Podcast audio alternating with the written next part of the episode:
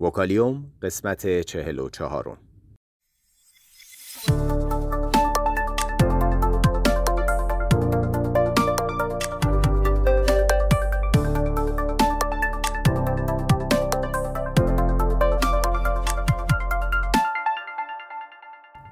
صدای ما را از آسمان نمای گنبد مینا در منطقه فرهنگی گردشگری عباس آباد تهران میشنوید.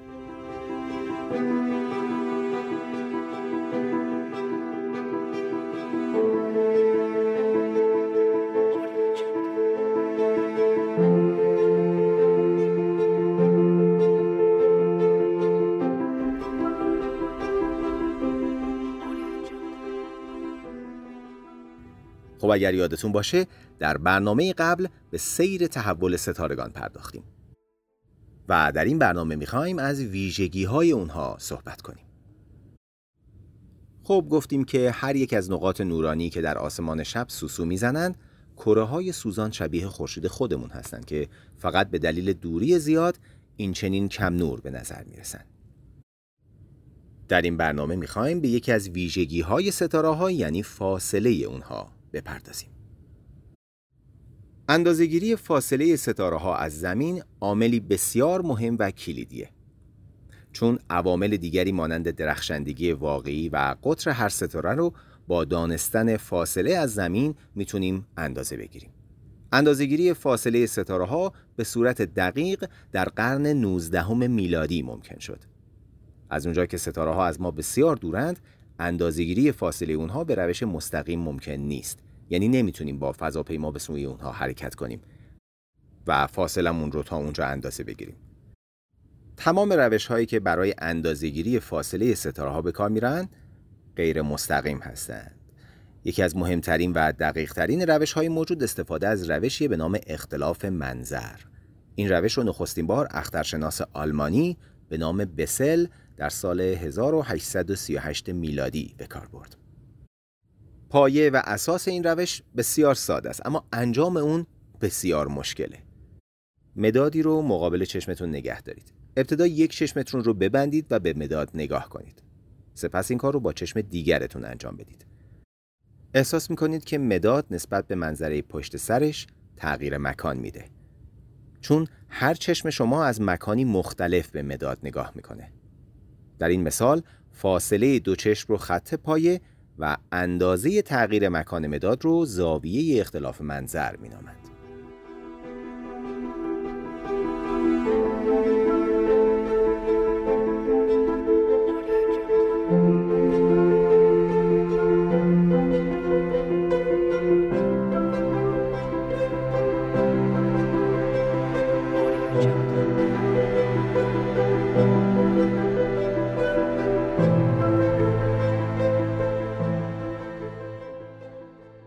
زاویه اختلاف منظر به فاصله جسم و اندازه خط پایه بستگی داره.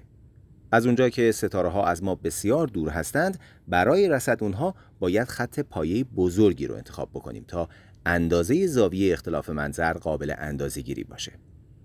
برای ناظران که ستاره ها رو از زمین مشاهده می کنند بزرگترین خط پایه ممکن قطر مدار زمینه که اندازه اون 300 میلیون کیلومتره. می‌تونیم ستاره ای رو در زمان مشخصی رصد بکنیم و موقعیت اون رو نسبت به ستاره دوردست معلوم کنیم. شش ماه بعد که زمین به اندازه قطر مدارش تغییر مکان فضایی میده دوباره رصد انجام بشه و تغییر موقعیت ستاره رو اندازه گیری کنیم. هرچه ستاره از زمین دورتر باشه زاویه اختلاف منظر اون کوچکتره. اندازه زاویه اختلاف منظر حتی برای نزدیکترین ستاره ها نیز بسیار کوچکه. با اندازهگیری زاویه اختلاف منظر و با استفاده از رابطه های ریاضی می‌تونیم فاصله ستاره رو تا زمین تعیین کنیم.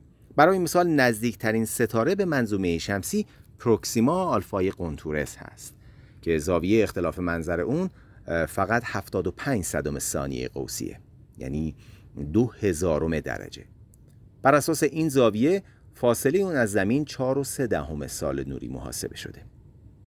روش اختلاف منظر عملا برای ستاره هایی که تا فاصله 300 سال نوری از زمین قرار گرفتن کاربرد پیدا می‌کنه. چون در فاصله های دورتر این زاویه بسیار بسیار کوچک میشه و قابل اندازه‌گیری نیست. برای اجرام دورتر روش های دیگری برای اندازه‌گیری فاصله مطرح است.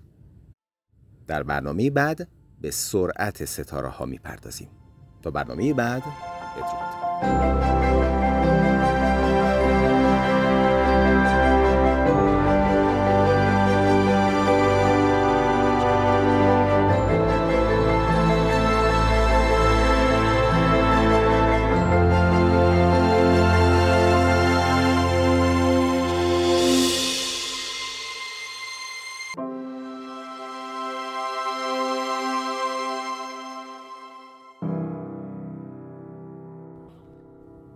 اگر علاقمند به مطالب علمی و نجومی هستید صفحه اینستاگرام ما رو به آدرس گمبد مینا دنبال کنید.